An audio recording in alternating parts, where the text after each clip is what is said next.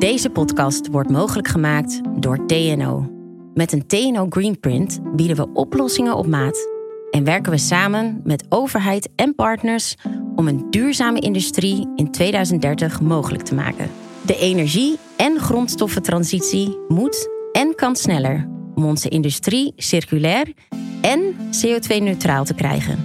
Dat is de conclusie van TNO, de Nederlandse organisatie voor toegepast natuurwetenschappelijk onderzoek. Welke stappen moeten overheid, industrie en toeleveranciers zetten om dit mogelijk te maken? Dat onderzoeken we in deze podcastreeks. Wat kan al wel? En welke technologieën zijn nu nog niet beschikbaar, maar moeten we wel nu in investeren?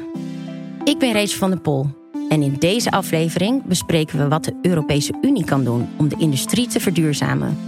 Waar staan we nu qua samenwerking en waar liggen de kansen?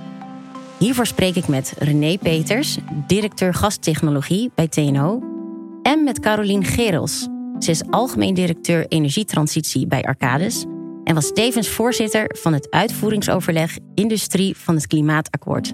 Welkom, Carolien en René. Goedendag. Fijn dat jullie hier zijn. Ik begin met jou, René. Als je even specifiek naar de Nederlandse industrietak kijkt, waar liggen volgens jou kansen voor decarbonisatie? Ja, de uitdaging van de industrie is natuurlijk om inderdaad eh, CO2-neutraal eh, te worden. En daar hebben ze verschillende opties voor. Ze kunnen elektrificeren met duurzame stroom natuurlijk, van wind en zon. Uh, ze kunnen bijvoorbeeld naar groene waterstof als alternatief voor aardgas. Of ze kunnen CO2 afvangen. En in al die gevallen moeten ze wel uh, nieuwe energieinfrastructuur uh, beschik beschikbaar hebben om of elektriciteit of waterstof of CO2 te kunnen transporteren. Ja, en Carolien, hoe kijk jij hiernaar? Ja, dat was in feite de opdracht waar ik mee begon hè, van het ministerie van EZK, Economische Zaken en Klimaat. Van onderzoek nou eens welke infrastructuur er nodig is. En uh, dat hebben we in 2020 aan de minister, toen nog Erik Wiebes, aangeboden. En dan hebben we uh, geconstateerd dat Nederland eigenlijk een hele goede uitgangspositie heeft voor waterstof. Want wat niet iedereen weet, is dat je ons aardgasnetwerk, wat heel goed is, uh, om kan zetten naar een waterstofnetwerk. En daar komt dan ook nog eens bij dat we een groot stuk van de Noordzee hebben, die niet zo diep is. Dus daar kan je heel goed inderdaad groene stroom produceren, waarmee je dan vervolgens weer waterstof kan maken. Dat kan je laten aanlanden in onze vier uh, diepe zeehavens. Nou, er zijn ook weinig landen die vier zulke mooie zeehavens hebben. Dus als het gaat over infrastructuur, wat nodig is om uh, te transporteren, dan hebben we eigenlijk een hele goede uitgangspositie. En het is ook heel mooi. We hebben geadviseerd, uh, investeer nou 50 tot 60 miljard. Hè, dat is nogal wat tot 2030. Nou, dit kabinet heeft 35 miljard al vrijgemaakt. Dus dat is eigenlijk heel goed. Dus nu kunnen we ook echt stappen zetten en die worden er ook gezet. Ja, dus Nederland heeft eigenlijk een hele goede uitgangspositie om dit mogelijk te maken, de Nederlandse industrie. Ja, en omdat onze energie altijd zo goedkoop was, hebben we ook een hele mooie industrie. We hebben een viertal industriële clusters in die zeehavens, of bij die zeehavens.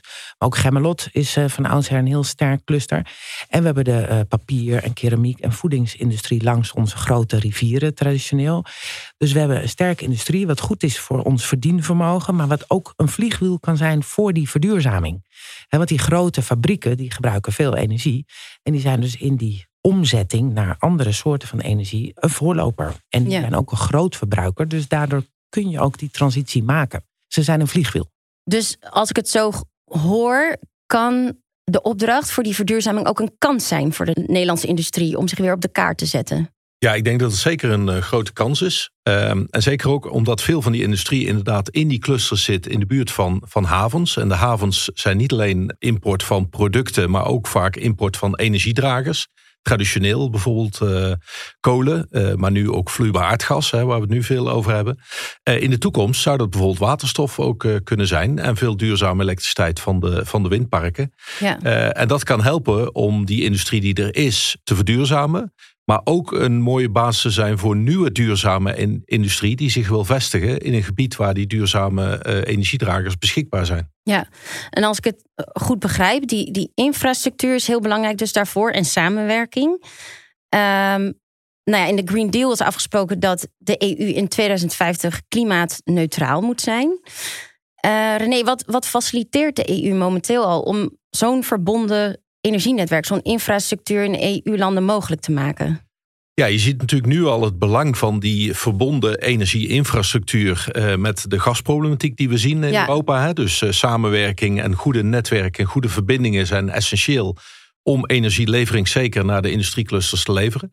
En dat wordt in de toekomst alleen nog maar belangrijker als we het hebben over waterstof, maar misschien ook wel over CO2 bijvoorbeeld, wat we weer terug eh, naar eh, de zee in lege velden zouden willen injecteren. Kan je even uitleggen hoe dat dan werkt? Ja, dus, eh, ehm, dus je wilt de industrie die bijvoorbeeld CO2 produceert, zoals de cementindustrie, de staalindustrie, die wil die CO2 kwijt. En een van de opties is opslaan op de Noordzee in de lege velden. Maar dan moet die CO2 wel weer daar naartoe getransporteerd worden. En daarvoor heb je ook nieuwe infrastructuur nodig die CO2 kan transporteren. Bijvoorbeeld uit het Roergebied naar Rotterdam toe of vanuit België. En voor waterstof geldt eigenlijk het omgekeerde. Als je waterstof importeert in Rotterdam bijvoorbeeld, in de zeehaven of in Amsterdam, dan wil je dat we ook weer door kunnen voeren. Niet alleen naar de industrieclusters eh, in Nederland, maar ook bijvoorbeeld naar het achterland, naar Duitsland, naar eh, België, misschien wel naar Frankrijk. Dus verbonden energieinfrastructuur is heel belangrijk. En daar speelt de EU natuurlijk een heel belangrijke rol om dat eh, mogelijk te maken. En vind je dat zij al genoeg daarvoor doen? Nou, er is op Europees niveau een sterke samenwerking, eh, ook tussen de TSO's heet dat, hè, de transportbedrijven die gezamenlijk eh, plannen maken voor de ontwikkeling van energieinfrastructuur. En de Europese Commissie die dat faciliteert. Een aantal jaren geleden hebben ze een, uh, een activiteit opgepakt eh, onder het, de, de naam Energieunie, waarin er samenwerking in Europa was om alle energieinfrastructuren bijvoorbeeld twee richtingen op te kunnen laten stromen. Dus traditioneel stroomt gas vooral uit oost naar west en van noord naar zuid, omdat het uit Rusland komt of uit Nederland en Noorwegen. In de toekomst, en nu zien we dat ook, is het heel belangrijk dat dat gas ook de andere kant op kan stromen. Als we LNG importeren uit eh, Frankrijk, eh, Spanje, Nederland, België, dat het ook naar Oost-Europese landen uh, kan gaan. En de Europese Commissie heeft besloten dat alle infrastructuur op gasgebied twee richtingen op moet kunnen stromen. Dus het moet ook van west naar oost stromen. Uh, dat zijn dingen die alleen maar op Europees niveau goed kan, uh, kan regelen. En dat moet in de toekomst ook voor waterstof bijvoorbeeld gebeuren. Ja, en dat kan dus echt ook voor een versnelling van die verduurzaming komen voor de energietransitie. ja, de eerste stap is dat, dat er sowieso energieinfrastructuur komt voor de duurzame dragers. Dus voor uh, waterstof, voor CO2. en het tweede is dat er wordt gezorgd dat het ook over de grenzen heen vrij kan stromen. Want dat is op dit moment ook nog niet georganiseerd. Ja, Carolien, wat ik me afvraag, hè, we hebben het vandaag over de rol van de EU in de energietransitie en het uh, circulair maken van grondstoffen. Daar heb je verschillende niveaus in. Dan heb je dus EU, overheid en de Nederlandse industrie. Wat je soms krijgt, is dat, dat we gaan afwachten. Dus hè, de, de, overheid kijkt weer naar de EU, wat gaat die doen? En, en de industrie denkt, ja, ik durf die investering niet te maken, want het beleid is er nog niet. Is er sprake van zo'n dynamiek of vind jij het eigenlijk wel goed gaan op dit moment? Nee, er is absoluut sprake van wederzijdse afhankelijkheid, noemen we dat dan. Hè, uh, waar inderdaad mensen op elkaar gaan wachten. Want als je een fabriek hebt die op waterstof uh, moet draaien, moet er wel waterstof zijn. En die moet vervoerd kunnen worden, dus er moet infrastructuur zijn. Uh, en ik denk dat we dat in Nederland nu aardig doorbroken hebben, omdat inderdaad in dat klimaatfonds nu het geld is uh, om die infrastructuur aan te leggen. 35 miljard op basis van dat advies van onze taskforce. En vervolgens kan de industrie op basis van die zekerheid ook gaan investeren. Bijvoorbeeld in Moerdijk worden nu waterstoffabrieken neergezet. Er zijn partijen bezig met electrolyzers. Dus je ziet dat de investeringen nu aan het komen zijn. En wat je nu vervolgens zou willen, is dat ook die grote multinationals zeggen: als wij gaan investeren, dan nemen we bijvoorbeeld in Houston het besluit om dat in Terneuzen te doen. Uh, want die competitie is wereldwijd. En wat je eigenlijk het liefste wil, is dat die grote internationale industrieën ook zeggen: wij willen verduurzamen in Nederland, dus daar gaan we investeren. Tata is ook zo'n mooi voorbeeld. Het besluit om te verduurzamen wordt uiteindelijk in Mumbai genomen. Maar uh, dat moeten ze wel doen, omdat daar inderdaad een goed samenspel is met de overheid, die uh, zegt van ja, je moet aan die en die voorwaarden voldoen, anders krijg je gewoon geen vergunningen meer. Hè? Dus ze moeten wel, en daarmee maak je ook een technologiesprong. En als je nu kijkt naar de EU, dan denk ik dat het heel mooi is dat dat Fit for 55 uh, pakket door Frans Timmermans en Diederik Samson uh, is neergezet. De Europese Unie is ook begonnen als de Europese gemeenschap van kolen en staal. Ik vind het altijd mooi om dat te zeggen in 1957. Het geeft ook aan hoe logisch het eigenlijk is, uh, wat René zegt, dat je op Europees niveau samenwerkt. Waarbij we de UK eigenlijk in onze gedachten daar graag nog steeds een beetje bij betrekken. Omdat die zo mooi liggen ook aan de Noordzee.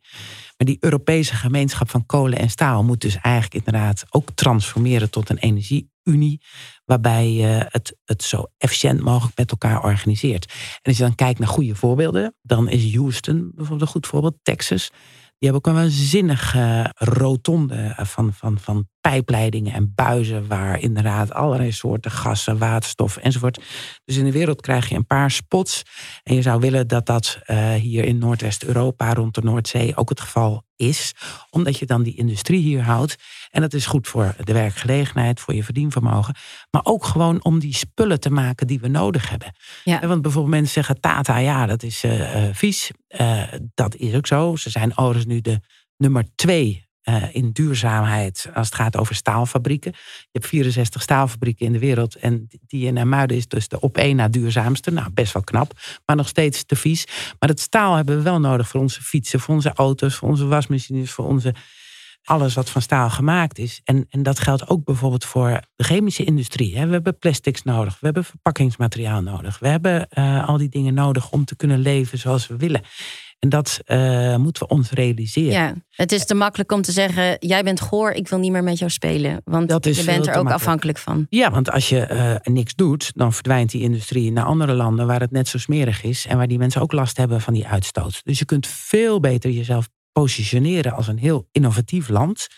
Je kan veel beter als overheid zorgen dat je betrouwbaar bent, zodat die globale, mondiale industrieën ook zeggen: Nou, laten we dan maar in Nederland investeren, want dat is betrouwbaar, daar zitten slimme mensen, daar is een goede afzetmarkt, daar is goede infrastructuur. En dan uh, kun je als land gewoon deze verduurzamingsslag ook sneller maken. Ja. ik, ik, denk dat we ook in Nederland in een echte unieke positie uh, zitten om hier een voorlopersrol te spelen. Vooral ook omdat we die infrastructuur in Nederland voor een deel al beschikbaar hebben die we nu kunnen omzetten voor de toekomstige dragers voor waterstof. Dus het gas, gasnetwerk van, van Gasunie, dat kan voor een deel omgezet worden naar waterstof, omdat we minder Groningen gas hoeven te transporteren. En dat maakt ons in een startende en leidende positie in Noordwest-Europa om die transitie te maken met infrastructuur naar de nieuwe schone energiedragers. Denk ook aan de infrastructuur op de Noordzee, die er al is voor een deel, die, waar we nu nog gas mee transporteren in de toekomst, wellicht waterstof. En natuurlijk al die uh, windparken die op zee gebouwd worden, die ons duurzame elektriciteit leveren. Waarmee we uh, na de industrieclusters, en zeker die vier die aan, aan de kust liggen, twee schone energiedragers kunnen bieden, met elektronen en, en waterstof, waarmee zij kunnen verduurzamen, met al voor een deel bestaande infrastructuur. En wij zijn de eerste in Europa die daarmee starten. Wat ik me afvraag, nu we eigenlijk versneld van dat Russisch gas af moeten, zien jullie dan ook een versnelling in beleid en maatregelen vanuit de EU om die transitie hè, naar, naar die elektrificatie, naar de groene waterstof? Zien jullie daar versnelling in? Ja, we zien er zeker, ik zie, ja, ik zie daar zeker een versnelling in. Ook in het Repower EU-programma. Eh, er is een grote ambitie om de groei van uh, groene waterstof bijvoorbeeld echt te, te versnellen. Dus de ambities en de, de, de doelen zijn uh, vergroot. Er is een sterke ambitie om ook versneld naar uh, duurzame uh, energie toe te gaan. Dus bijvoorbeeld ook het plan om naar 65 gigawatt wind op zee te gaan in de vier Noordzeelanden is daar eigenlijk een. Ook een en waar zitten we nu op dan? Nou, we zitten nu in Nederland bijvoorbeeld pas op 2,5 gigawatt. En wij willen naar 21 gigawatt ja. als Nederland. Um, in, in de vier uh, Noordzeelanden zitten we ongeveer op 10 uh, gigawatt. Dus het is echt wel een, uh, een echte versnelling. Maar dat is ook nodig om die verduurzaming die nodig is voor de industrie, om die mogelijk te maken. Want stel dat je gaat elektrificeren. Wij kijken bijvoorbeeld vanuit TNO naar elektrisch kraken samen met Dow en, en Shell. Ja, dat zijn gigantische hoeveelheden energie die je daarvoor nodig hebt. En ook als je Tata Steel wil vergroenen om groene staal te produceren, hebben ze zo'n 6 gigawatt aan wind op zee nodig om alleen maar de groene waterstof te maken die daarvoor nodig is. Dus het zijn gigantische volumes. Maar we hebben die ruimte op de Noordzee. We hebben de infrastructuur. En we kunnen dat redelijk snel uh, organiseren in Nederland. Dus ik denk dat we daar echt een leidende positie kunnen pakken. En daarmee ook aantrekkelijk kunnen blijven voor de industrie om zich hier te vestigen. Om op een duurzame manier te, kunnen blijven produceren. Ja. Even, ik weet niet of jullie dat uh, nummer kennen van Kinder voor Kinderen. Als ik de baas zou zijn van het journaal. Als jullie de baas zouden zijn van de EU en jullie mochten één wet doorvoeren. Uh, waarmee je deze transitie van grondstoffen en energie kan versnellen. Wat zou dat dan zijn? Nou, ik, ik zou in ieder geval uh, zorgen dat de infrastructuur zoals we die voor gas hebben uh, opgebouwd in Europa met vrije stroom over grenzen heen en een Europese markt, dat we dat ook voor waterstof uh, organiseren. En dat we Want ook, dat is er nu nog niet. Dat is er nu, dat is nu nog niet uh, georganiseerd dat de, de, transportbedrijven dat gereguleerd kunnen doen. Hè. Dus uh, de gaswet geldt nog niet voor waterstof. Niet in Nederland en niet in Europa. daar wordt wel hard aan gewerkt. En hetzelfde is het transport van CO2 over grenzen heen. Uh, dat moet ook nog georganiseerd worden. Dus de vrij transport van de energiedragers die voor de energietransitie voor de industrie nodig zijn op Europees niveau. Ja. En uh, Carolien? Ik vind het een hele mooie vraag. Er is net een verplichting gekomen, dus een wet om uh, aan district heating te doen. Hè? Dus warmtenetten in woonwijken enzovoort. dat gaat niet over de industrie, maar het heeft wel allemaal met elkaar te maken. Hè? Want de industrie maakt eigenlijk gebruik van die slagaders. En, maar vervolgens heb je ook de haarvaten. Hè? Dus als je die slagaders goed hebt, kun je ook die haarvaten goed doen. En kan je inderdaad uh, district heating doen. Hè? Dus, dus in woonwijken met warmtenetten enzovoort. Maar dat hebben ze al gedaan. Dat vind ik hartstikke goed. Ik zou dan denk ik inderdaad een vergelijkbaar iets voorstellen. We hebben in Nederland het MIEK geïntroduceerd. Het meerjarenprogramma voor infrastructuur, energie en klimaat. En dat betekent zoveel als dat je elke twee jaar, tien jaar vooruit kijkt. Van nou, wat moet er gebeuren om het met elkaar goed te doen? Dat doen we ook met de gewone uh, infrastructuur. Hè? De wegen, de waterwegen, ja. de spoorwegen. En dat is eigenlijk heel vergelijkbaar. En ik zou dan een wet maken dat dit gewoon op Europees niveau ook zou moeten. En hoe krijg je dan die verbindingen goed? Bijvoorbeeld op de Noordzee weet René veel beter dan ik. Maar zijn die verbindingen tussen de UK en uh, Nederland-België uh, nog niet optimaal? Als je dat met elkaar verbindt, dan kan je veel efficiënter, nog weer veel sneller duurzaam worden. Ja. Nou, dat moet dan in zo'n Europese uh, meerjarenprogramma heel duidelijk worden. Ja, nou, het is toch mooi dat hè, met die enorme urgentie van verduurzaming, dat je ook wel ziet, ja, we zijn één. We zijn allemaal met elkaar verbonden. En dat het antwoord dus ook eigenlijk toch verbinding is, letterlijk. Ja. Nou, wat ik heel erg merk is. Uh, door de crisis in Oekraïne, dat uh, dit vraagstuk echt bij iedereen nu elke dag op tafel ligt. In ieder geval elke maand ja. in de vorm van de energierekening. Hè? Uh, jij praat er ook over met je vrienden.